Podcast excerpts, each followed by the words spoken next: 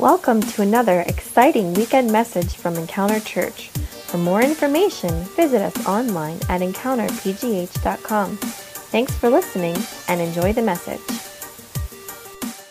Well, my name is Jared Lanza, and I am the lead pastor here at Encounter Church.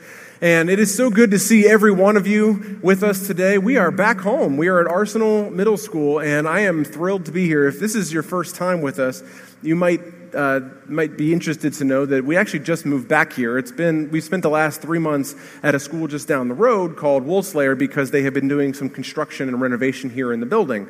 Well, it is all done, and we are thrilled to be back in our home, Arsenal Middle School, and so we're glad to be uh, be back here. And uh, I think our entire team is, and hopefully you are enjoying your your stay with us today as well.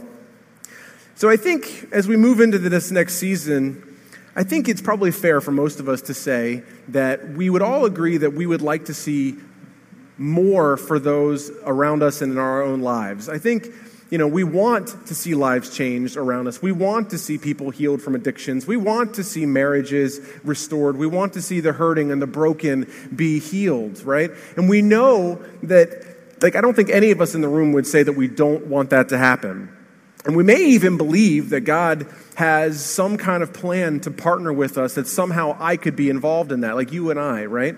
The, the, problem is, though, is that we're not sure how to make that happen. We're not sure how to go about being a part of it. I think most of us, again, in the room, would probably agree that we have something here in this room that we can't find anywhere else. The hope that we have in, in having a relationship with our Creator, you can't find anywhere else. I mean, sure, we, you know, the things that we have in our life, the good things, we have, we have, you know, in things that we can enjoy throughout our life. But no matter what, at the end of the day, we will be left unsatisfied unless we have a relationship with Jesus, a relationship with our Creator. And for those of you who have a relationship with your Creator, with Jesus, you know this hope that I'm talking about. There is, there is just something that is offered here that you can't find anywhere else. And so, the problem is, is that it can be confusing for us. It can be intimidating for us to think about my part in that. Like, what is my role in this? Okay, so we understand that, yes, I want people to be healed. Yes, I want people's lives to be fixed. I want relationships to be restored. I want hope to be brought back in. But what exactly is my, my role in this? And so as we move into this next season, you know, we're finishing out the summer, we're moving into the fall now. We have dreams for ourselves. We have dreams for our friends, we have dreams for our family, for our communities. And we want more for ourselves, for our lives, we want more for those around us. But in order for that to happen, we have to create spaces for opportunities to happen for God to do something in our lives, for, for God to do others in other lives. And so, what we're talking about today is making room for more. It's making room for more. We're about to move into a season where I just dream that God will do incredible things, but we have to make room in our lives. We have to make room in our hearts. We have to make room in our church for God to do what He wants to do. You know, a couple years ago, my sister moved into our house. She had just graduated college at Valley Forge Christian College, and she needed a place to stay. And, and my she had just gotten out of a, a, pretty long relationship, but it was a very difficult and filled with turmoil type of relationship. And she was in a period of transition. She didn't know what she wanted to do, she didn't know where she wanted to go. So we offered for her to come and stay in our house. And so we converted the basement room of our, uh, of our basement into, it was a laundry room. It had, you know, we did laundry down there, we did cleaning, we had storage space. We converted it into a bedroom. And so we put a bed, we put up some curtains to cover it around, we put a TV and a dresser and a rack with clothing. We made space for my sister to be able to live with us. And she lived with us for about five or six months. And during that time, she was able to sort of find some personal healing through the process that she had, you know, having been separated from the man that she thought she was going to actually marry. She had just graduated school. She kind of got some bearings and knew where she was going. She was able to put her feet on the ground. She got a job and was able to move out and find a place. And she's built her own life. But that happened because we created a space in our home. We made room in our home for her. And I think in our own lives, we all, again, desire to see people made healthy and whole. So it's not so much a question of desire as much as it is an issue of space and effort. I think we're busy, right? we are all busy people. We have our lives are filled with busyness. We are our jobs and our activities, and we go to church and our family life and sports and, and classes and everything that we do. Our lives are full. So it's not so much an issue of desire that we have to want to see people, I mean, whole. I mean, everyone in the world, even the Miss America pageants, when they ask, you know, what would you like to see happen? Everybody always answers world peace. Everybody wants good things to happen. It's not an issue of desire, it's an issue of space and effort. And so we have to get to this place in our lives where we can move from this default desire and turn it into expectation and action. You see, nothing is going to happen in our family's life, nothing's going to happen in our church, nothing's going to happen in our community, nothing's going to happen at work until we make room for something to happen. But I promise you that if we create space in our lives, in our families, and in our church for God to move, He will fill that space and will do incredible things that we cannot do on our own. So, in other words, we have to make room for more. And so we can say it in another way like this if you don't have space, you won't have grace. That's, a, that's an easy, simple way to say it. If you don't have space in your life, if you don't have space in your church, if you don't have space in your family life for God to move, you will not have that grace that you desire. You will not see people be healed. You will not see your relationship with your families or your spouse or your kids be reconciled. You're not going to see your neighbors, you know, get out of that funk. You're not going to see the, the friend come out of their depression. You're not going to see those things until we create space for God to move in them. So the question then is, is how do we get ourselves from a place of where we are right now, this sort of desire, we want things to be better, but then there is this gap of where I want to be. I mean, that's really most of our life, isn't it? Isn't most of our life spent where I am and where I want to be? And I think a lot of the times we don't know how to get where we want to be. And so today we're going to look at a passage in Scripture, a story, a great story in the Bible that, that, that illustrates this principle. And I think we're going to learn some things we can apply to our own lives. So as we move into this season, and we're excited about what God is going to do, I encourage you and I challenge you to not just look in this as your life is, is how can I go to church and get more out of church? What I'm, what I'm trying to say is change your perspective. Change your perspective. What are you dreaming about for your life? What are you dreaming about for your family? What are you dreaming about for your community, for your neighbors? What is it that you would like to see? What can change? And as we go through this, this story and we learn, let's see what is it that my role, what can God do in my life? And let's read it together. So if you have a Bible with you, I encourage you to pull out, pull it out and go to 2 Kings chapter 4. 2 Kings chapter 4. You can follow along with us on the screen. If you have a tablet, you can turn it on and go to 2 Kings chapter 4. You can open your Bibles. We also have notes, a notes page in your program. I encourage you to pull those note pages out and to follow along and to get a pen out and to write down the notes here. But we're going to start in this really incredible story. It's very interesting. 2 Kings chapter 4, we're starting verse 8. And it says this One day, Elisha went to the town of Shunem. A wealthy woman lived there, and she urged him to come to her home for a meal. After that, whenever he passed that way, he would stop there for something to eat. She said to her husband, I am sure that this man who stops by from time to time is a holy man of God. Let's build a small room for him on the roof and furnish it with a bed, a table, a chair, and a lamp. Then he will have a place to stay whenever he comes by. Okay, now, this is Elisha. Most of you have probably never heard of Elisha. You probably have heard of the other gentleman with just one little difference of a letter. His name is Elijah. Okay, Elijah is considered one of the greatest prophets of God ever. Elisha actually did some incredible things as well, but he's a different individual. He's sort of the apprentice of Elijah, okay?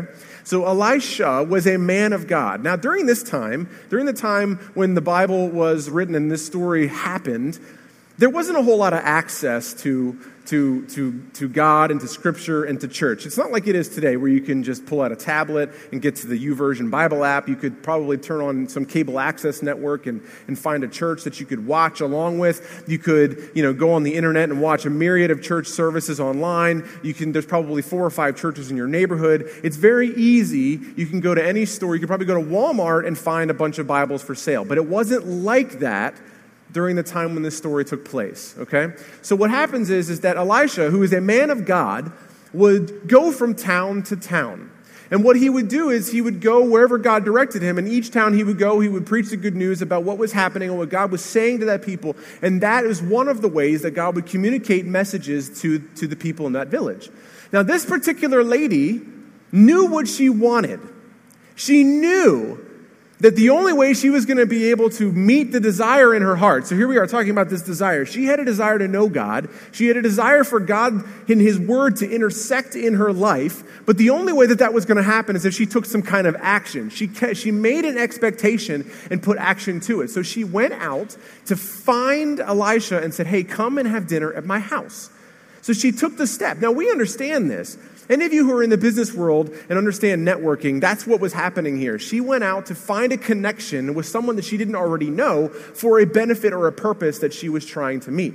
That's the whole point of networking. So, any of you who are a part of networking groups or like, uh, like, websites like LinkedIn or anything like that, this is the same concept, but sort of an old school version. She just went out, made an invitation to join something and to, to build a relationship. So, that's what's happening here. This wealthy woman knew that she wanted something and she went after it. She created a space, an expectation for an outcome that would meet a need. So, what can we learn about making room for more in our life, about making room for more for God in our, in our hearts, and making more room for people in our community and in, and in this church? What can we learn about it? The first thing is, is that making room for more begins with an invitation. I mean, that's the first thing we saw here. The scripture points it right here. So she urged him to come to her house for dinner. And this can apply all across the board, specifically at our church. In order for people to know that our church exists, we have to make an invitation. We have to tell people that, that there is a church that, that they'll get something out of that is a life giving place. In your program today, you should have received some invitation cards for our series that begins next week. It's called God in the Movies. We are intentionally creating opportunities to make it as easy as possible for you to bring your friends with you to church next week and, and all throughout September because we've created this message series specifically for them in mind. I mean, who doesn't like movies? Everybody likes movies. And we're crafting the messages of each sermon, of each week, around the movie of that particular week. We're going to have clips that are going to go in from the movie, and we're going to explore the deeper meanings of the particular movie right here in service. And people are going to be amazed. They're going to say, wow, I didn't know that we could pull that out of this movie. And it's going to be a lot of fun. We're going to have candy, we're going to have popcorn, we're going to have sodas. We're really trying to make it a lot of fun. So please invite your friends.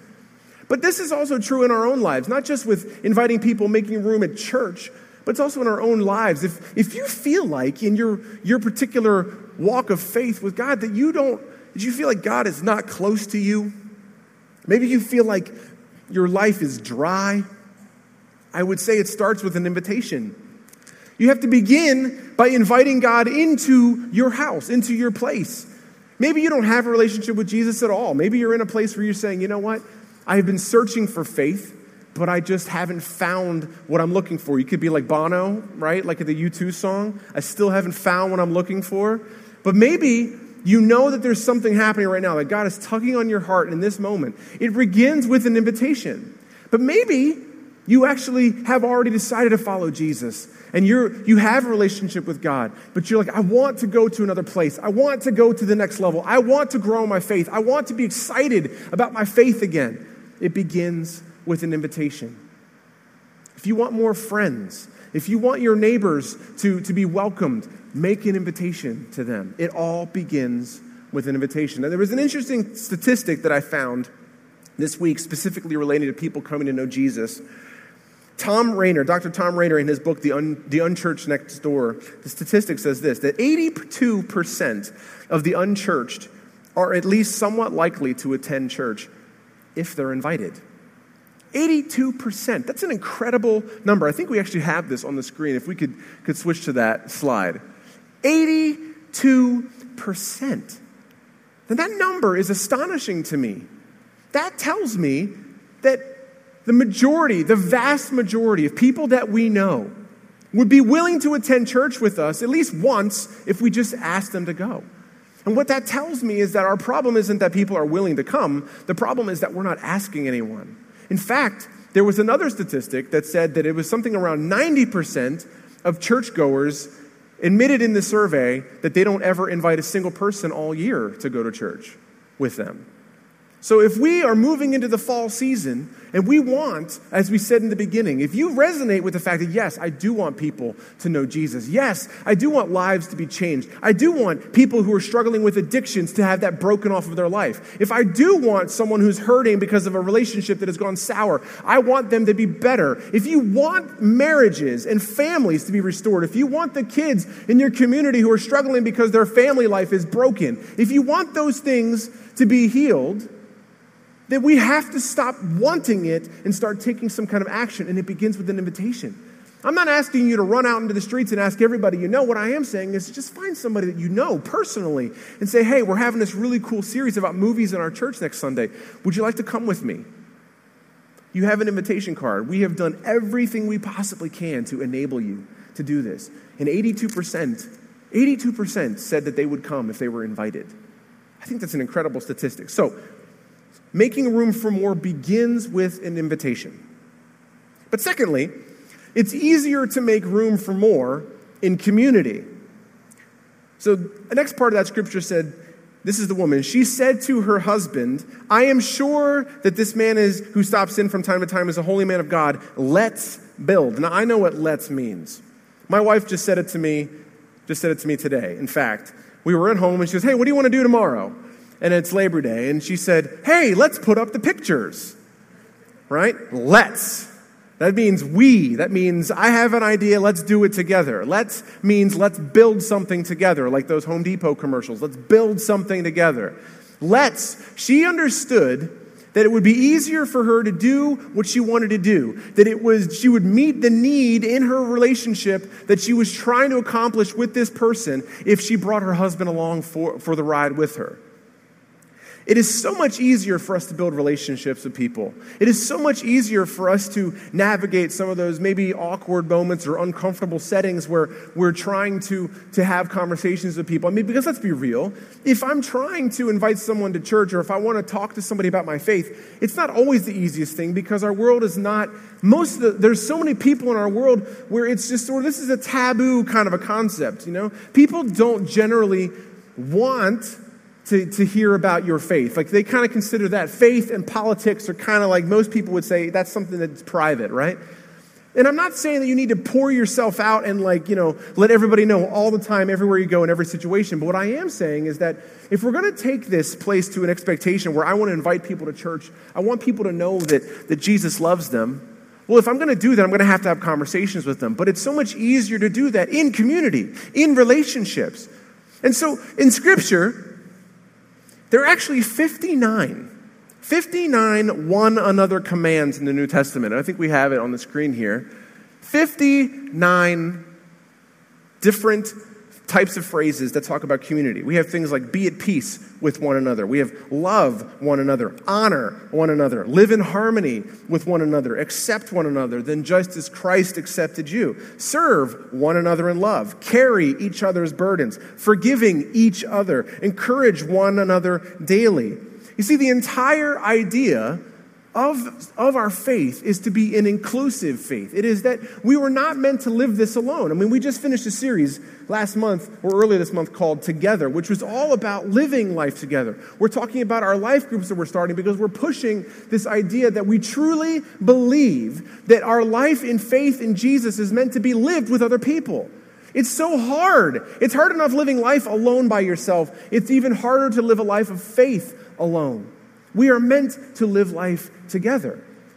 And we can fulfill our purposes together as a church. Just last week, we had our back to school bash, and it was incredible. Almost 800 people came to the park, and we were able to serve them with the love of Jesus and give away over 300 backpacks. There was a whole group of Somali uh, refugees who came to the, to, the, to the park for the, for the event, and we were able to give them backpacks and serve them. It was such an amazing day because we served together. You see, people in this community know about our church not because of one person, but because of the efforts that we have all made together at our big hunt and our free market that we just debuted at that event as well, and at the back to school bash. And all for an entire year before we even launched our church, we were out in our community together. And now we're starting these life groups. And that's an easy place for you to invite a friend to. Hey, why don't you come out? Just, uh, you know, it's Tuesday night. Every Tuesday, I go to this group and we just hang out with a bunch of friends and we just kind of study the Bible together. It's great. You know? Like, you would be surprised. Somebody who maybe is searching for something, they'd be like, yeah, sure, I'll go. They might even come to that group before they even want to come to your church service. Why? Because there's something about community. It's easier to make space for more in community with other people. Let's rely on each other. Let's support each other. And this is, this is not just about Sunday morning, it's not just about life groups, it's about both. We're trying to create a space for invitation, we're trying to create an expectation for more people to come to know Jesus. All right, and the last thing is this is that if you're going to make room, you may have to convert space that could be used for something else.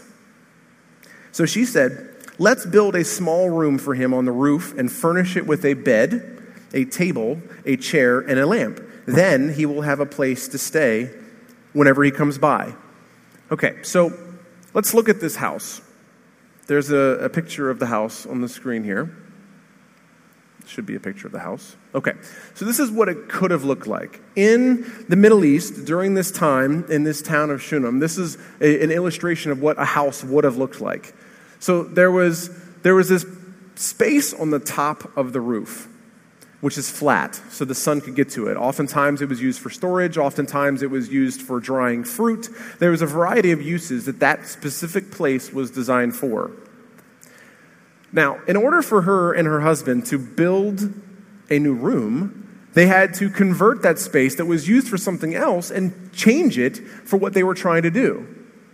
So you're going to have to convert. If we want to make room for God in our lives, there may be something in our personal life that we have to change. I mean, we all get up to go to work in the morning. We come home and we have to make dinner. If you have kids, you have to do your kids' homework, or maybe you have a sports activity, or maybe you're part of a community group, or maybe you work late, maybe you're in classes. We all understand that our time is limited. But if you want to make room, you might have to make some changes there, just like they made changes. Now, there are also costs associated with building projects, there's always hidden costs. So we have another image of a home improvement project. This is a perfect example of it. Anyone here, anyone raise your hand if you've ever done any kind of home improvement or any kind of renovations in your home. Okay, you know that what the budget that you set for that is never what it actually equals out to be. There are always hidden costs associated with your renovations or with your changes. So it could be an inconvenience. It could be an inconvenience. It could be the attic, right? So if you want to take that attic and turn it into a playroom, well, it could have been storage, but now you've turned it into a space, so now what are you going to do with your storage? When my sister came to my house, we created space that was used for something else. We had laundry down there. We had uh, storage space that was there. We actually had a, had a mat down there for our kids to play, and, and there was a TV down there, and we had other things that we moved out of the way and, and actually caused some inconvenience in a way because we had to stop doing things the way that we were doing them in order for us to be able to make space. Now, why would someone go to all that expense? Why should I, why did the woman of Shunem, you know, go to that expense to create a room for, for Elisha? Why did we do that? She chose to build that room because she would receive a word for God in that room. She had no idea what was going to happen. There was a whole other story that happens later in that chapter. That what happens in that room, her son actually dies. And because she built a relationship with Elijah, Elisha, when, she, when he came back, Elijah actually prayed, and that boy was able to be resurrected and come back to life. Now, if she hadn't built the relationship with that, with a prophet, if she hadn't gone out of her way to inconvenience herself and to create a room for Elisha to stay in whenever he came back, he would not have come back to the house. And then when her son met that, that demise, he would not have been able to do anything about it. Her life was changed dramatically because she heard from God when he visited, but also because in a moment of need, the space was created. And God filled that space and did something incredible. And so, what we're looking for here at our church, specifically for our church, is for life change. I want people to be different. I want lives to be different. I want people who are hurting to find hope. I want people who are, who are addicted to substances to be, have that broken off of them. I want to see marriages are on the rocks. I want to see them be healthy and whole. I want to see people who have diseases that they're struggling with to be healed. I want to see people who are struggling with depression to get beyond that and to be able to move forward. I want to see all sorts of life change. I want to see people who have struggled with lust to be, to be removed from that. I want to see people who've been, who've been dealing with loneliness their life, throughout their life or insecurities. I want to see God fill those spaces and change them. But in order for us to have that happen at this church, we have to make room. And so that means that we have to be willing to take some things on our backs. It means we have to say, not just that, I'm not talking about space because we have plenty of space in the room. What we are talking about is inconveniences. It's talking about going out of our way to make invites to people. It means that when we come to church on a Sunday morning, that we don't just talk to our friends. It means that we intentionally build relationships with people who are walking in the door. It means that, that instead of maybe there's only one donut left, and if I take that donut, I'm going to give it to somebody else who maybe doesn't have a donut. You see what I'm saying? It's taking something that's ours, but then converting it so that we can make room for God to do something that we cannot do on our own. It begins with an invitation. We have to first invite people into our lives, we have to invite them to our church.